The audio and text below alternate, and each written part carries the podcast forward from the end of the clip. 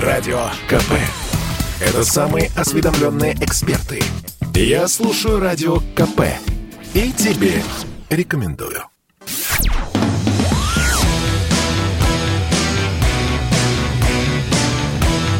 «Война и мир». Программа, которая останавливает войны и добивается мира во всем мире. Ну, не знаю, что там у нас с миром, но о войне мы сегодня точно говорить будем. С вами Надана Фридрихсон и Дмитрий Пучков в Питере. Дмитрий Юрьевич. А я не слышу Дмитрия Юрьевича. Так. О. Секунда. Вот. Заработала? Вот. Чудеса технологий. Здравствуйте. Здравствуйте, здравствуйте. Слушайте, ну у нас с вами новости такие, я думаю, вы знаете, сыпятся каждую минуту. Возможно, у вас даже какой-то ренессанс воспоминаний. Итак, не прошло и двадцать лет, как талибы, так и снова в Кабуле. И все, уже на полном серьезе речь идет о том, что Афганистан возвращается на двадцать лет назад. Даже чуть больше, там где-то двадцать пять. Я напоминаю, что Талибан взял власть в девяносто шестом году, в две тысячи первом вроде как эту власть оставил. И вот вуаля. Дмитрий Юрьевич, ну как так получилось-то? Что вот за двадцать да лет, и вот снова здравствуйте. Мне так кажется, он никуда не и не уходил, всегда был этот самый, ну как, относительно. Ну, они были, но не властью. Всегда был, есть, ну, ну и что. То есть, вот, вот что мы видим, это ж якобы рассказы какие-то, там стремительный захват, можно подумать, они, у них там это, каждый второй город это Сталинград, они там что-то штурмуют улицы за улицей, ничего подобного не происходит. Пришли и сказали, с сегодняшнего дня главные здесь мы. Все, администрация подняла руки, только не убивайте, да, вы. Так они и были истинными хозяевами. Ну, относительно. Вообще была официальная власть, был президент. Ну, кстати, конечно, как вам да. эти кадры? Мало того, что президент Афганистана Гани ретировался, собственно, не дав даже боя, так еще и по сообщениям увез с собой столько денег, что не помещалось в вертолеты. Как оцениваете?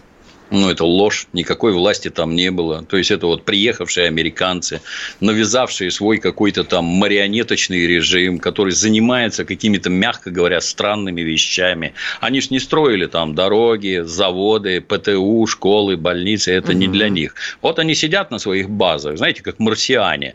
И время от времени на боевых треножниках оттуда выезжают. Якобы они там с кем-то воюют. Война у них всегда по единому сценарию. На реактивном самолете последовательно. Последнего поколения напасть на стадо верблюдов. Вот так вот они воевать могут. После чего навоевались, уехали обратно на своих треножниках к себе на базу. Вокруг не меняется ничего. Может, они там каким-то боком повышают уровень образования, чтобы люди к чему-то там стремились, развивались как-то. Нет, ничего им это не надо абсолютно. То есть, вся страна погружена во мрак религиозного мракобесия, а им только этого и надо.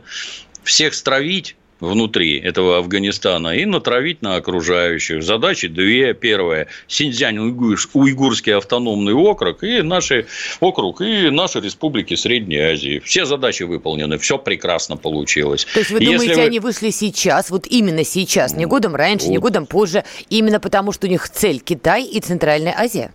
Тут вообще ничего думать не надо. Этих самых талибов они в том числе сами и выращивали. И Аль-Каиду они выращивали. Если вдруг кто-то забыл, Усама бен Ладен, пока он воевал против советских войск, это был их лучший друг, которому они давали деньги, оружие, инструкторов и все остальное. Ситуация поменялась, но теперь ты нам не совсем друг. Теперь нам талибы, друзья. Талибы – это креатура пакистанских угу. спецслужб, которые в теснейшем сотрудничестве с ЦРУ всем этим занимаются. Ну, а теперь вот это вот добро мы взрастили тут объединенными усилиями. Сейчас мы убежим, а вы расхлебываете. Вот оно примерно так а и выглядит. Вы расхлебываете. Вы это кто?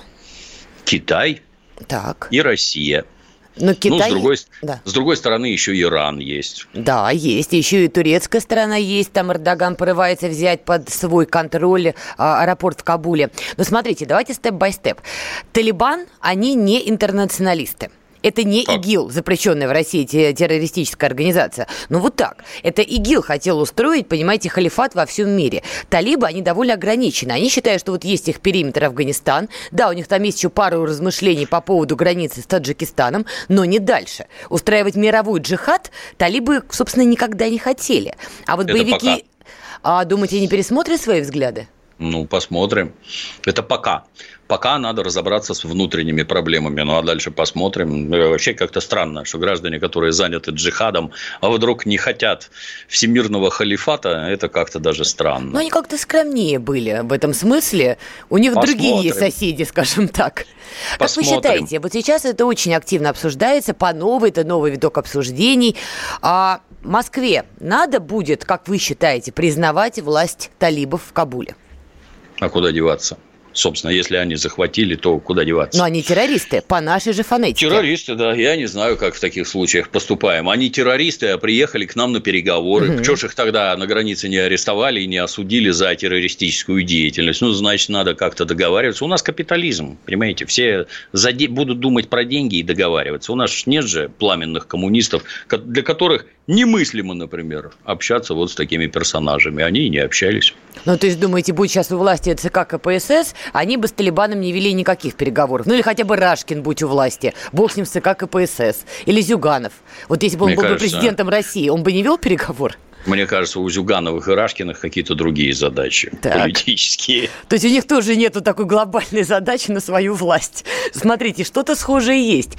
Но, тем не менее, как вы считаете, возможно ли, что стоит подумать России, Китаю, о дэ ка бэ, странам Центральной Азии о том, чтобы ввести в Афганистан какой-то другой военный контингент? Конечно, а зачем? Американцы много сделали зла, и в Афганистане тоже добрые, вечные они не сеяли. Но справедливости ради, вот двадцать лет они там стояли, решали свои задачи. Да, талибы делали какие-то террористические атаки, безусловно, но того, что происходит сейчас, все-таки не было. Значит ли это, что военный контингент в Афганистане дает хоть какую-то стабильность, но хоть маленькую? Ничего не дает, с моей точки зрения. То есть, советский ограниченный контингент стоял там десять лет, mm-hmm. успешно, успешно воевал. Никакого бегства из Афганистана советские вооруженные силы не устраивали. Они, они как спокойно туда вошли, так же спокойно оттуда вышли. Режим Наджибуллы, друга Советского Союза, продержался еще три года. И рухнул только потому, что Россия, новая, молодая, Наджибуллу предала и кинула, отказавшись поставлять ему боеприпасы и керосин. Поэтому Наджибуллу убили в итоге. Мы тоже, кстати, в этом вопросе ничем не лучше американцев, которые вот, вот сейчас вот это вот устроили. Это печально. Ну, а зачем держать там воинские, воинские контингенты, непонятно. Мы хотим его контролировать? По-моему, нет. Достаточно того, что у нас есть военно-воздушные силы, самое страшное. Сила в военных, так сказать, аспектах. Ну, соберетесь где-то в кучу, вам может прилететь. А не соберетесь в кучу, не сможете никаких правильных военных действий организовать. И этого, я думаю, достаточно. И разговоров с внушениями.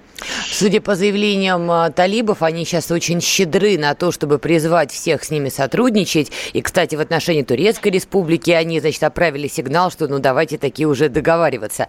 Давайте так прагматично. Да, они признаны в России террористами. Это вот реальность начала нулевых годов. Сейчас талибы в Кабуле, и они уже власть. Это тоже реальность две тысячи двадцать первого года.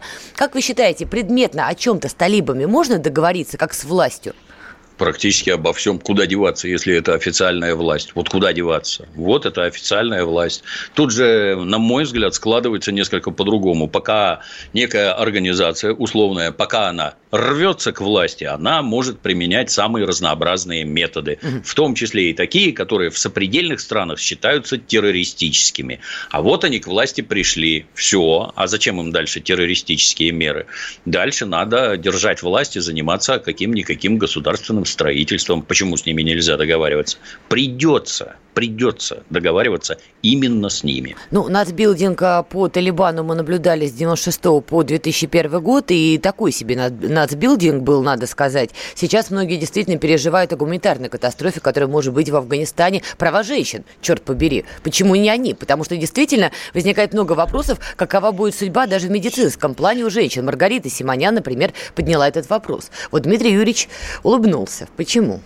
Ну, потому что вот есть, например, такая страна Саудовская Аравия. Есть. Это, это ваххабитская страна. Там официальная религия – это отклонение в исламе, ваххабизм, который к нам на Северный Кавказ усилен. Да, суннитское течение, да. Ваххабизм, да. Вот там, между прочим, всяким гомосексуалистам рубят головы. с женщинами обращение там точно такое же, ну, примерно, ну, как в Афганистане. Это никаких совсем. Американцев не волнует. Почему? Потому что это лучший друг Америки на Ближнем Востоке. Вот и все. Это никого не интересует. Интересует им их только то, где у них какие-то свои политические интересы, и вот туда они лезут. Как в Синьцзян-Уйгурский автономный округ. Совсем недавно, я помню, в начале двухтысячных приехал в город Венецию, а там на мостах через одинаковый трафарет везде написано «Освободите Тибет» по-английски. Mm-hmm. Ага. Тибет, который там семьсот лет в составе Китайской империи, освободите его. Какое, какое дело вам в Венеции до китайского Тибета? Куда вы лезете? Ну, значит, там есть какие-то политические задачи по развалу Китая. То же самое и здесь. Тут мы не трогаем, а здесь женщин обижают. Понимаете, в Саудовской Аравии все нормально. На площадях гомосексуалам рубят головы. А вот в Афганистане В Афганистане недопустимо. Ну, нет, тетенек заставляют носить паранджу. И женщины – это немножко разные категории людей, Дмитрий Юрьевич, вы уж простите. Вы не с той стороны на это смотрите. Это меньшинство условное, через которое мы будем ломать вашу это... государственность. Вот так на это очень смотреть. Тонкая, кстати говоря, фраза. Значит, гомосексуалисты и женщины, смотря с какой стороны посмотреть. Да? Может да. быть, что-то общее есть. Мы сейчас уйдем на рекламу, перед этим не могу не спросить. Ваши мысли в восемьдесят девятом году и сейчас насколько похожи? В восемьдесят девятом советские войска выходили, сейчас американские. Примерно такие же. То есть, бросили тех, кто вам поверил, и сейчас их будут убивать. Вот сейчас то же самое абсолютно происходит. История цикличная, циклично внезапно. Короткая пауза и продолжим. Радио КП. Это корреспонденты в четырехстах городах России. От Южно-Сахалинска до Калининграда. Я слушаю Радио КП. И тебе рекомендую.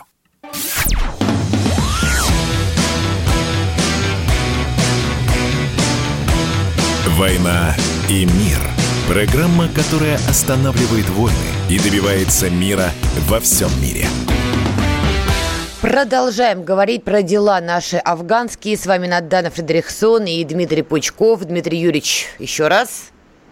Категорически. Говорим да. про Афганистан. Итак, спустя двадцать лет талибы снова в Кабуле, талибы снова захватили власть. И вот, кстати говоря, в том числе ведутся ожесточенные споры, правда, на московских диванах, потому что те, кто находится в Кабуле, спорят немножко о другом, как, например, оттуда выбраться и спастись. Но вот, знаете ли, интеллигенция любит поспорить. Давайте мы с вами продолжим эту добрую традицию. Все-таки американцы исходили из того, что будет то, что происходит, когда выводили свой контингент довольно быстро и оперативно. Или же это нежданчик и для них? Естественно. Да ну вы что, это... Открою вам страшную тайну. В каждом государстве есть спецслужбы. Спецслужбы непрерывно заняты разведкой. Они подсматривают, подслушивают, вербуют осведомителей. И, и вот категорически не сомневайтесь, что американская разведка ничего не знала. Все она знала и все она видела. И внутри этого самого Талибана у них есть осведомители. Потому что людям везде нужны деньги. За деньги они готовы вам продать что угодно, хоть мать родную. Для большинства это никаких вообще трудностей не представляют. Само собой, они все знали, само собой, они все видели. Я вас уверяю, что вот этот вот показ, что типа там какие-то ужасы творятся в аэропорту Кабула, там нет мечущихся американцев, обратите внимание. Никакие американцы там никуда не мечутся. Их планомерно и спокойно вывозят. Вот их-то сейчас... Да. Да, например, видел картинку, как военнослужащие, если я правильно понимаю, со своими военнослужащими собаками улетают из Афганистана. Каждой собаке выделено сиденье в самолете. Вот сидит этот собаковожатый, а возле него сидит собака, уши торчат. Собаковожатый – это хорошо, Дмитрий Юрьевич. Ну, для афганцев, для мусульман, это, я не знаю, это даже не оскорбление, это вообще за гранью. То есть, вы живых людей бросили на растерзание вот этим демонам, а своих псов увезли. А вот вопрос – твоя собака вот в этом, между креслами в проходе или на полу у тебя под ногами, твоя собака не могла лежать? Может, можно было бы взять человека, исходя из веса собаки, две собаки – это один человек, между прочим, собака, она не так много весит, так людей вы бросили и повезли своих собак, вот это да, вот это выглядит отлично. Поэтому еще раз повторюсь, никакой истерики там нет, они тихо, мирно оттуда эвакуируются. И, я вас уверяю, спокойно эвакуируются. Талибы же тоже, знаете, если бы там была какая-то лютая война, уже бы пригнали тридцать грузовиков, у которых в кузове стоят тяжелые минометы. И из этих минометов начали бы лупить по их аэродрому, чтобы, ну, там народ кругом стоит, мины прекрасно лягут, положат просто всех, и самолеты разнесут. Ну, что-то они такого не делают, да, валите отсюда совершенно спокойно. Ну, они и валят. Еще один важный момент, как талибы сегодня, в наши дни, будут пытаться добиться расположения, прости господи, международного сообщества. Ненавижу уже это словосочетание, потому что его уже опошлили на все лады. Ну, знаете ли, по-другому сейчас не скажешь, новое не выдумаю. Мы прекрасно помним, что к режиму талибов в девяностые годы, Дмитрий Юрьевич, поправьте, если я не права, изначально отношение-то было не таким уж и плохим. Это потом, когда стало выясняться, что они творят, и когда выяснилось, что они разрушают исторические монументы, вот тут Тут-то все сказали: «О, так вы нехорошие ребята». Но тогда не было интернета в ваших вот этих проклятущих. И все решала корреспондент и фотография. Сейчас в режиме онлайн каждую секунду видно, что происходит. Смогут талибы показать свое новое лицо? Так у них нет никакого нового лица. Ну, показать его можно. Тогда, тогда, как вы понимаете, тогда они были хорошие только потому, что они воевали против коммунистов. Ну, конечно. Любой, любой, кто убьет коммуниста, это прекрасный человек с точки зрения США. Прекрасный человек. Нацист, он там гитлеровец, талиб или еще там кто-нибудь, я не знаю. Это прекрасные люди, если они убивают коммунистов.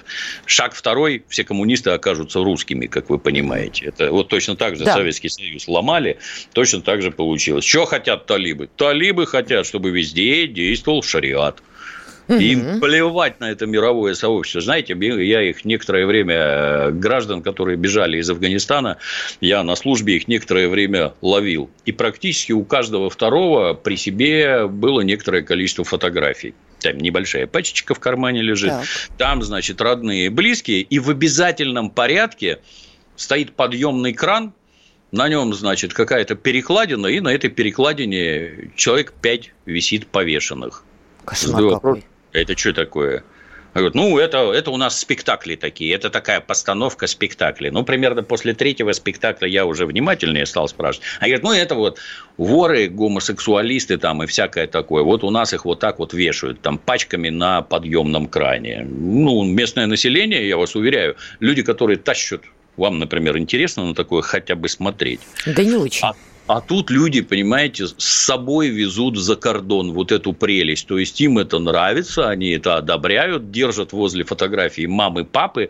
Ну, какое-то, с нашей точки зрения, безумие. Они считают, что это нормально абсолютно. Вот такие вещи эти самые талибы и будут наводить. Они там интересные вещи говорят. Например, что они пресекут всю наркоторговлю. Угу. Ну, звучит прекрасно, безусловно, мы строго за. Говорят, у нас в стране там по сто тысяч человек употребляет от... По сто тысяч человек ежегодно умирает от употребления наркотиков и последствий употребления. Наркопередоз, болезни там и всякое. По сто тысяч человек в год. Но... Прекрасно. Вот сейчас они ринутся плантации закрывать, а эти, кто плантации держит, закричат, что пацаны, мы же деньги зарабатываем, вот столько вот денег. Вам деньги-то нужны? Спросят они талибы. И, и талибы скажут, как известно кто, шариат в белых перчатках не построишь. Продолжайте, пацаны. И все это опять пойдет к нам, потому что это деньги. Запрещать какой-то там, я не знаю, гомосексуализм, ну, загонят его там в какие-то рамки, как обычно. Запрещать там ходить женщинам как-то это, в каких-то, я не знаю, ну, как, как, знаете, в некоторых странах бывает, что женщина не может выходить на улицу не в сопровождении мужа, старшего брата или отца. Заявляют, что можно будет женщине одной так выходить, точно, но там, в хиджабе. Там несколько другие порядки. Если у пуштунов это вот не так... народная, так сказать, традиция не такая, то ваш этот шариат немножко отдохнет. Вот. Ну, еще детей они там в качестве сексуальных объектов, так сказать, используют, мальчиков. Это тоже, да. Это тоже решительно теперь запретим, да. Ну, используют этих детей, мальчиков этих только люди богатые. Чего вы там кому богатому при капитализме вашем этом, с родоплеменным строем, чего вы там кому запретите? Хотя в Афганистане Мы... капитализм? Конечно, как и везде. Нет, Вы знаете, вот чего-чего, по-моему, вот этого там как раз и не хватает. Уж не знаю, хорошо это или плохо, но вот систему капитализма я бы там пока не стала искать. С другой стороны, вы правы глобально, талибам нужны деньги. В Кабуле ли они, или не в Кабуле ли они, деньги им нужны. Тем более у них такой хороший козырь, э, козырь на руке. Ребят, мы прекращаем наркотрафик, мы с этого теперь бабло иметь не будем, но деньги нам нужны. Сейчас они вот, например, кричат, приглашаем инженеров, врачей, других специалистов со всего мира, чтобы восстановить Афганистан. То есть какие-то mm-hmm. сейчас страны могут подумать, а не давать ли нам денег талибам? В кредит ли? Или еще как-то? Как вы считаете, какие-то могут быть страны? Ну, вполне может быть. Тут другое интересно. То есть, вот эти Соединенные Штаты, которые простояли там двадцать лет, потратили почти mm-hmm. триллион баксов, а они, обратите внимание, собираются восстанавливать Афганистан. То есть, я так понимаю, что Соединенные Штаты его разваливали. Что же они там сделали с этим триллионом баксов? Как они его там освоили, интересно? Сколько разворовали? Как кого вооружили, обучили афганскую армию, которая, обратите внимание, сразу вся без боя перешла на сторону этих самых талибов. Вот они там тоже, картинка, бегают по какому-то аэродрому, что там осталось сто шестьдесят шесть американских вертолетов. Угу. И представляете, афганские войска ни один вертолет не взорвали. А зачем его взрывать? Нам же на них летать. То сейчас мы с талибами будем летать везде, бомбить всех, кто нам не нравится. Сейчас они там очухаются, захватив всю территорию, начнут резать друг друга. Это неизбежно, никуда они не делают. Потому что, ну, такие красавцы, вы же помните, наверное, как Ахмад Шах Масуд, угу. который там сидит, лев Паншера, там сидит в своем паншерском ущелье, куда даже советская армия толком войти не могла. Нет более могучей силы на планете Земля на тот момент, чем советская армия, а она ничего сделать не смогла. Смогут ли они друг к другу в ущелье ходить? Конечно, нет. Все это опять рассыпется на кусочки и будет по своим норам сидеть. Чего они там восстанавливать будут, я, честно скажу, не знаю. Но заманить инвесторов, которые О. дадут деньги, безусловно, надо. Вот там этот, как его, Рашид Дустум, или как его правильно да, Дустум, зовут? Маршал. Узбекский этот. Они же к нему прибежали, в это, где он там обитал. Там такая восточная роскошь, такие диваны, золото, белая красота. А вы Дустума не очень хорошо оцениваете, я так поняла, по интонации. Нормально, как и всех остальных. Нормально. То есть, ну, для них это серьезнейший военный вождь. Другое дело, там сознание средневековое у всех. Надо, чтобы было красиво. Сколько денег ты на это потратил? Может, лучше было поликлинику построить или хотя бы там прививок детям купить каких-нибудь? Нет. Вот это вот для тебя важнее. Ну да, там для всех важнее вот это. Но личное см... благополучие и роскошь. Ну, в этом смысле я с вами согласна. Вот в этой части там тоже капитализм. Ладно, соглашаюсь. И тот же Гани это тоже показал. То есть вывозить все золото, которое он там нашел, включая там кольца, серьги, я уж не знаю, что еще было, да, это пожалуйста. А задержаться в стране, ну, хотя бы ради приличия на недельку, ну, чтобы хотя бы сделать вид, что ты вот боролся. Не все же в Афганистане, во-первых, пуштуны, мягко говоря. Во-вторых, не все пуштуны поддерживают талибов. То есть можно было остаться... И стать... Ислам, ислам, он на наднациональный. Это гораздо важнее, чем твое пуштунство, узбекство или таджикство. Мы, мусульмане, объединяемся на почве ислама. А он свои этнические идеи этому противопоставить не может. Поэтому талибы сильнее. Талибы, да, еще им нечего было терять, зато им было что получить, скажем так. Но мы продолжим после короткой рекламной паузы. Не переключайтесь. Радио «Комсомольская правда». И Дмитрий Юрьевич Пучков, Надана Фридрихсон к вам вернутся. Радио КП. КП. Это лучшие ведущие. Я слушаю Радио КП и тебе рекомендую.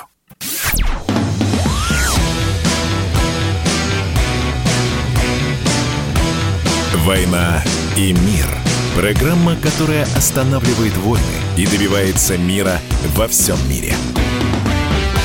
Продолжаем. Знаете, о чем я подумала, наблюдая за кадрами, как уже теперь бывший президент Афганистана Гани покидает страну? Представляете, какую-то... призыв к джихадистам всего мира, да? Под натиском талибов не прошло, что называется, и недели. Официальная власть капитулирует. И то ли она в Душанбе, то ли в Омане, то ли черт знает где.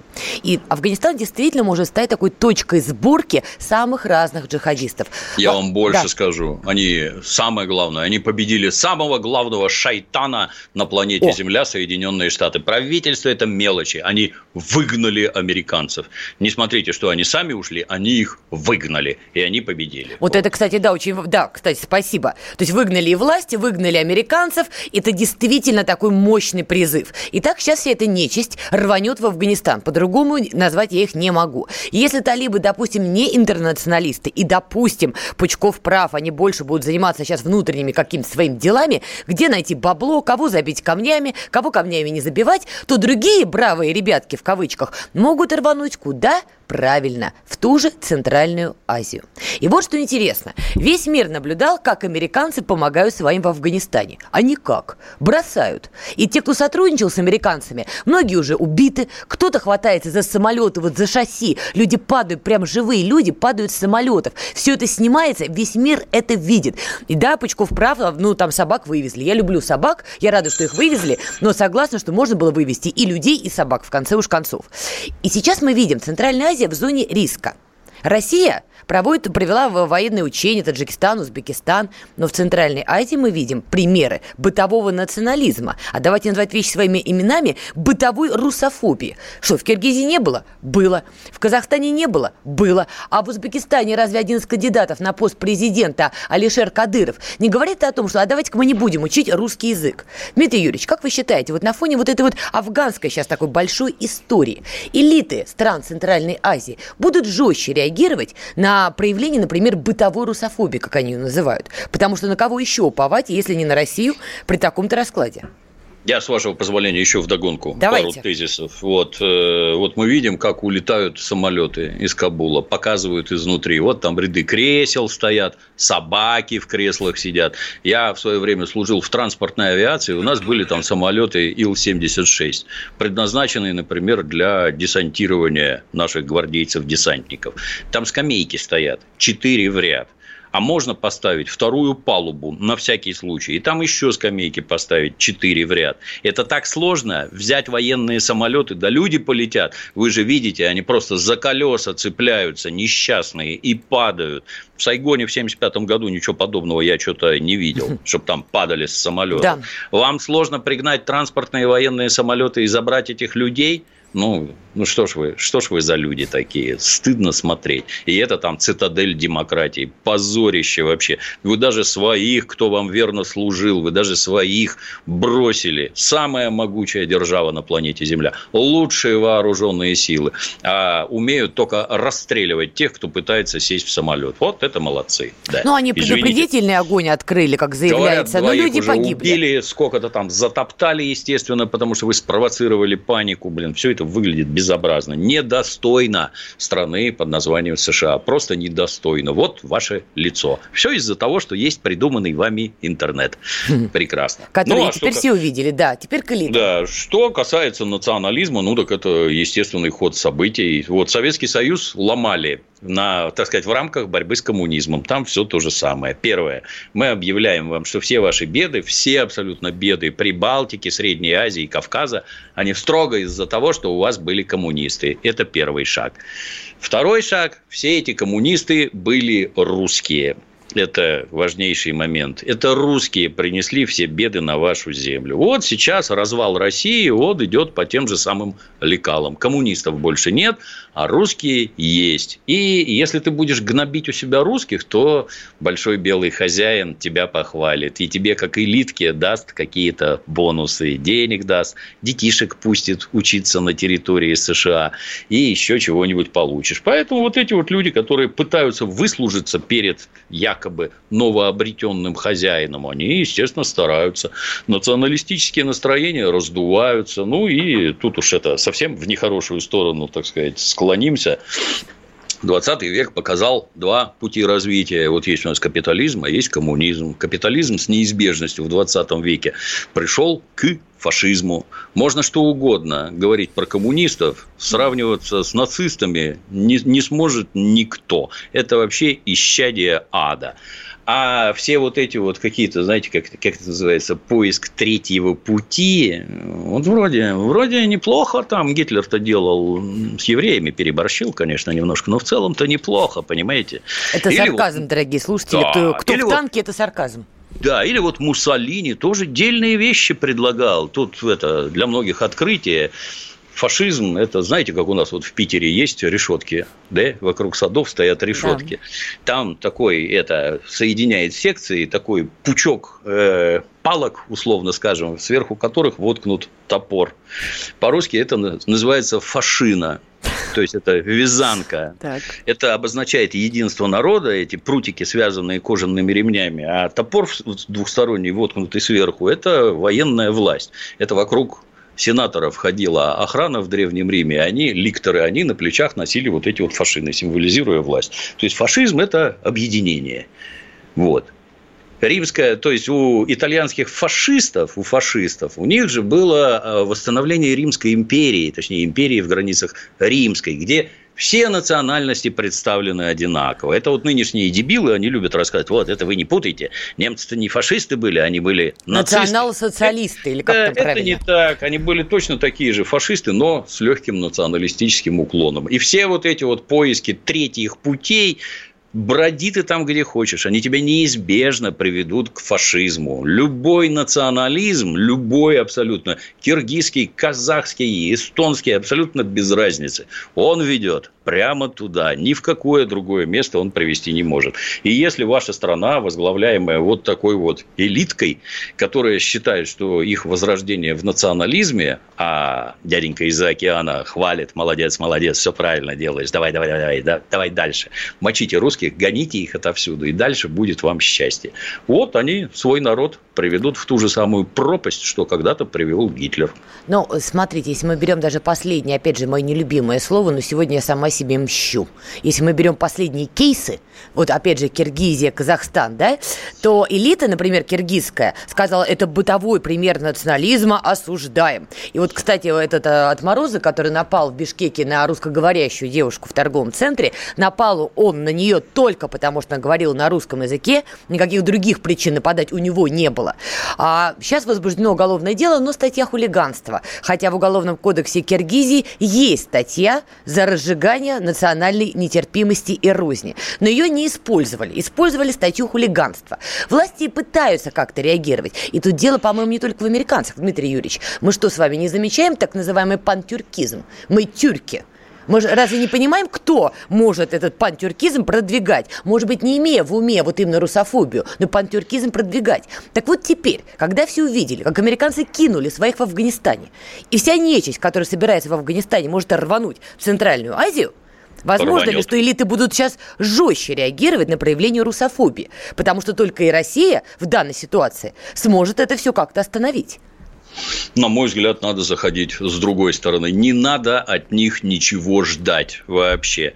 Если у вас произошел вот такой безобразный случай, когда какой-то здоровенный бык наезжает на несчастную девчонку, бросает в нее какие-то эти там калькуляторы да, или да, еще да. что-то. Номер один. Что говорит ислам про отношение к женщине? Мужчина должен подобным образом относиться Нет. к сестре, матери и прочее. Я это некоторым образом причастен. Нет, нельзя.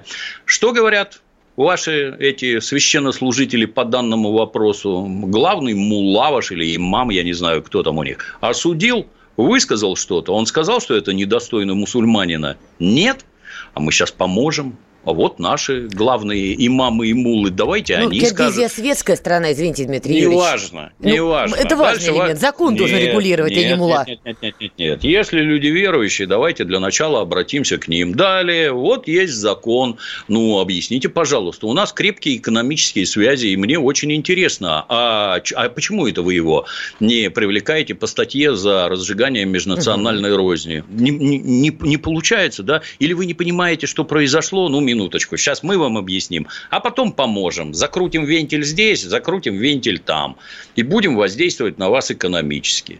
Мало того, конкретно вот этот персонаж, уже в рамках того, что я говорил ранее, лишите его права на въезд в Россию навсегда. Ну, ему закрыли Ты... въезд в Россию.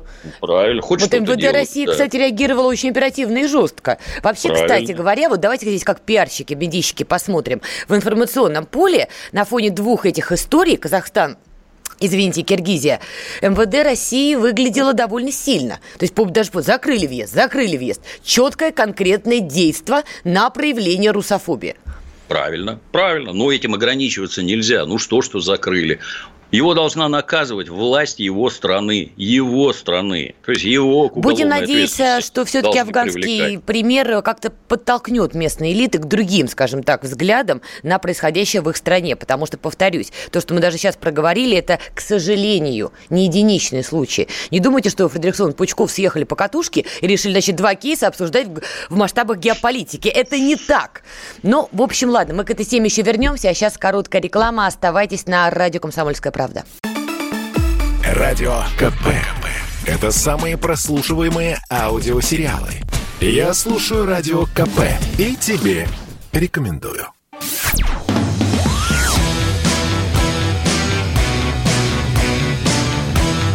«Война и мир». Программа, которая останавливает войны и добивается мира во всем мире. Продолжаем. Еще одна тема у нас на подходе, ну, скажем так, для кого-то, может быть, радостная дата, для кого-то роковая.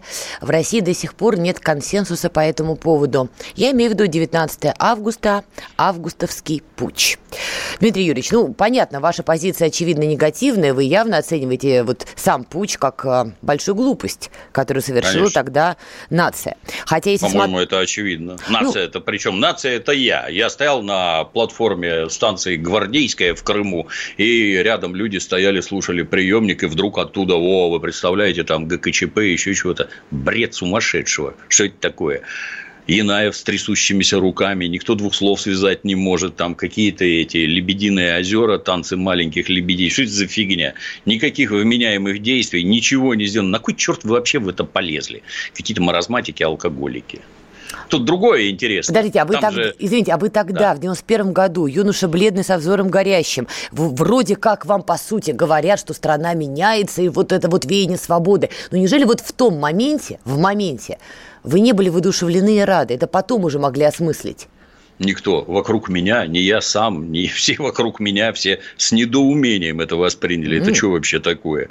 Никому не понять. Вы что делать-то хотите? Я понимаю, там, ладно, если бы они вводили куда-то войска, если бы там железной рукой за что-то хватались, а там какое-то непонятное блеяние, не пойми кого, и закончилось ничем. Для меня в этом деле интереснее другое. Это же было уголовное дело, там, о попытке государственного переворота, там, или как оно у них называется. Оно же секретное до сих пор. Mm-hmm. Никому, никому материалы не показывают. А мне было бы интересно посмотреть, что они там рассказывали. Вот прикольно. Помните тогда, если помните, тогда гражданин Рудской бегал там с рассказами, что у него одиннадцать чемоданов компромата. Было. Куда, куда они делись? Где одиннадцать чемоданов? Откройте, дай посмо... дайте посмотреть. Нам интересно сейчас.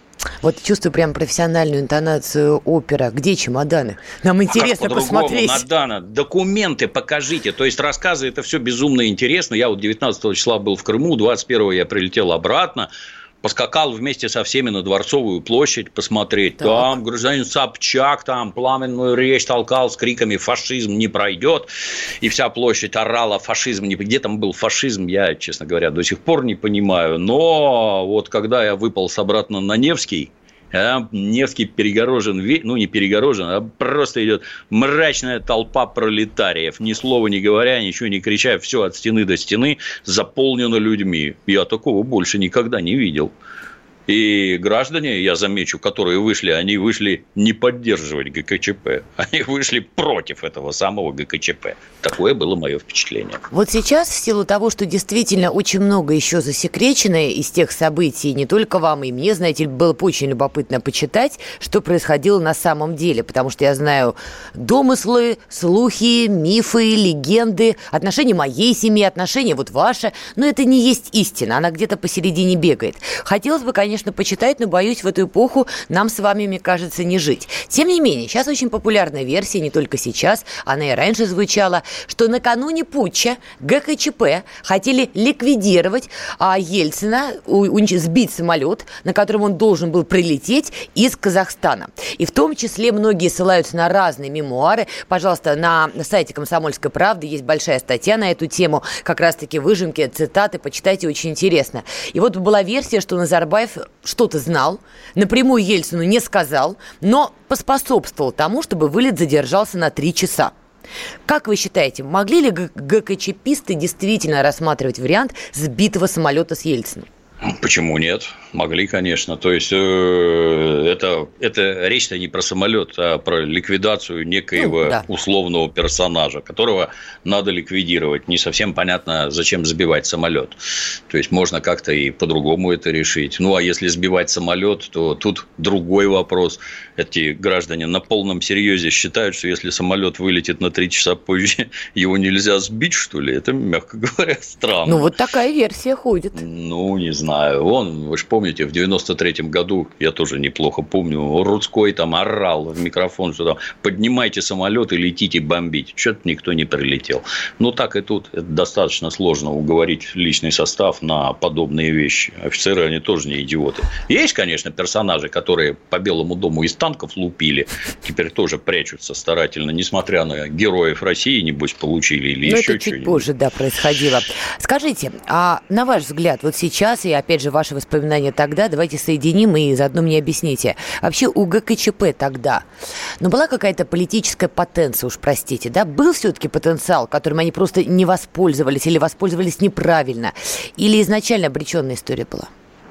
Мне кажется, что к тому моменту во власти все уже настолько протухло, что людей, которые могли бы... как Александр Македонский рубил Гордиев узел, а там нужны действия были именно такие. Таких людей там просто не было. То есть, какие-то эти половинчатые решения, шевеление бровями, боязнь взять на себя ответственность. Ну, а зачем ты лезешь, если ты боишься? Да, это кровь, это всегда кровь. Да, это ответственность. А самое-то главное, вы куда страну-то дальше хотели вести? Она экономически уже была на дне. Что вы предполагали делать-то? Ничего умного сказать не могут. То есть, я, я, это, я всегда с интересом слушаю. Знаете, это теперь вот все эти государственные перевороты называют революциями. Mm-hmm. И какая не революция? Ты просто хочешь одного руководителя заменить на другого, потому что путем выборов честных, демократических, ты переизбрать его не можешь. Ты хочешь осуществить государственный переворот. Но даже так, расскажите, куда мы дальше-то пойдем. Ну, расскажите, покажите, у вас есть какая-то программа? Нет. Отчего у гражданина Янаева так тряслись руки? Да потому что непонятно, что делать. Непонятно. Вот сейчас вот мы вот тут вроде кого-то это свергнем, самолет, может быть, собьем. А дальше-то что? А дальше ничего. Никакой программы нет, никакого понимания, что делать нет, вообще ничего нет.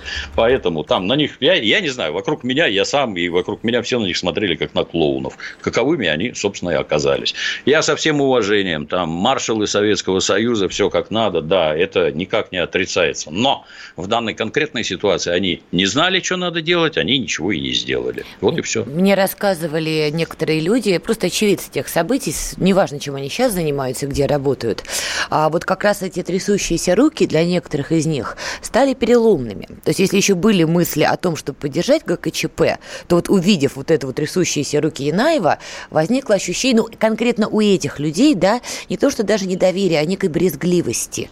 После чего многие люди, которые, может быть, и хотели бы поддержать гэ ка че пэ, сказали, не-не-не, вы знаете, вы как-то отдельно, мы отдельно. Вопрос в другом. Допустим бы, допустим бы, ну, как-то Ельцина бы ликвидировали. Уж не знаю, там самолет бы сбили или как-то по-другому. Как вы считаете, что-то принципиально бы для страны это изменило? Я, ликвидация конкретных персонажей практически никогда ничего не меняет. Потому что, повторюсь, основа всего это экономика. Экономика была в известной области, и надо было что-то делать с ней, а не Ельциных убивать. Отстранить, да, можно. Вот мы с вами как два матерых пропагандиста. Что надо было делать? Надо было не Лебединое озеро показывать, а показывать Ельцина, например, и объяснять, кто он такой и почему вы не хотите, чтобы он стоял во главе страны. Телевизор в ваших руках – это главное средство промывания мозгов. У них там балерины скачут. Вы в своем уме. Вы же идиоты. Вы вообще не понимаете, что делать надо. Ну, естественно, это закончится может только вот так. Оно вот так и закончилось. Вот вы тоже отметили такой важный момент, да, а что вы со стороны-то хотели делать дальше, учитывая, что экономика Советского Союза на тот момент была, ну, мягко говоря, не на высоте, и с этим действительно что-то надо было делать. Так как вы считаете, а возможно было совершить какие-то экономические преобразования в Советском Союзе, но при этом его сохранить? Ведь разве задумка Горбачева, я подчеркиваю, задумка Горбачева была не в этом, вот эта вот перестройка, добавить рыночные элементы к экономике, фантазийная, возможно, где-то наивная, глупая. Говорю, я сейчас перечитываю книжку «Иного не дано», сборник статей «Понимание капиталистической экономики советских экономистов». Даже мне где-то улыб- улыб- улыбчиво читать. Но возможно ли было сохранить тогда Советский Союз? Или выбор был? Советские экономисты, на мой взгляд, капитализм как таковой представляли по факту прочтения книжки «Незнайка на Луне». Вот это вот, в их представлении это был капитализм. Ну, там, кстати, так, да. Очень хорошо описано, не знаю, с моей точки зрения, они просто ломали Советский Союз. Они ничего не делали, ну, в смысле, не созидали. Они ломали Советский Союз и приватизировали собственность. Ничего другого они делать не хотели. Можно ли было что-то сделать? Ну, посмотрите на Китай.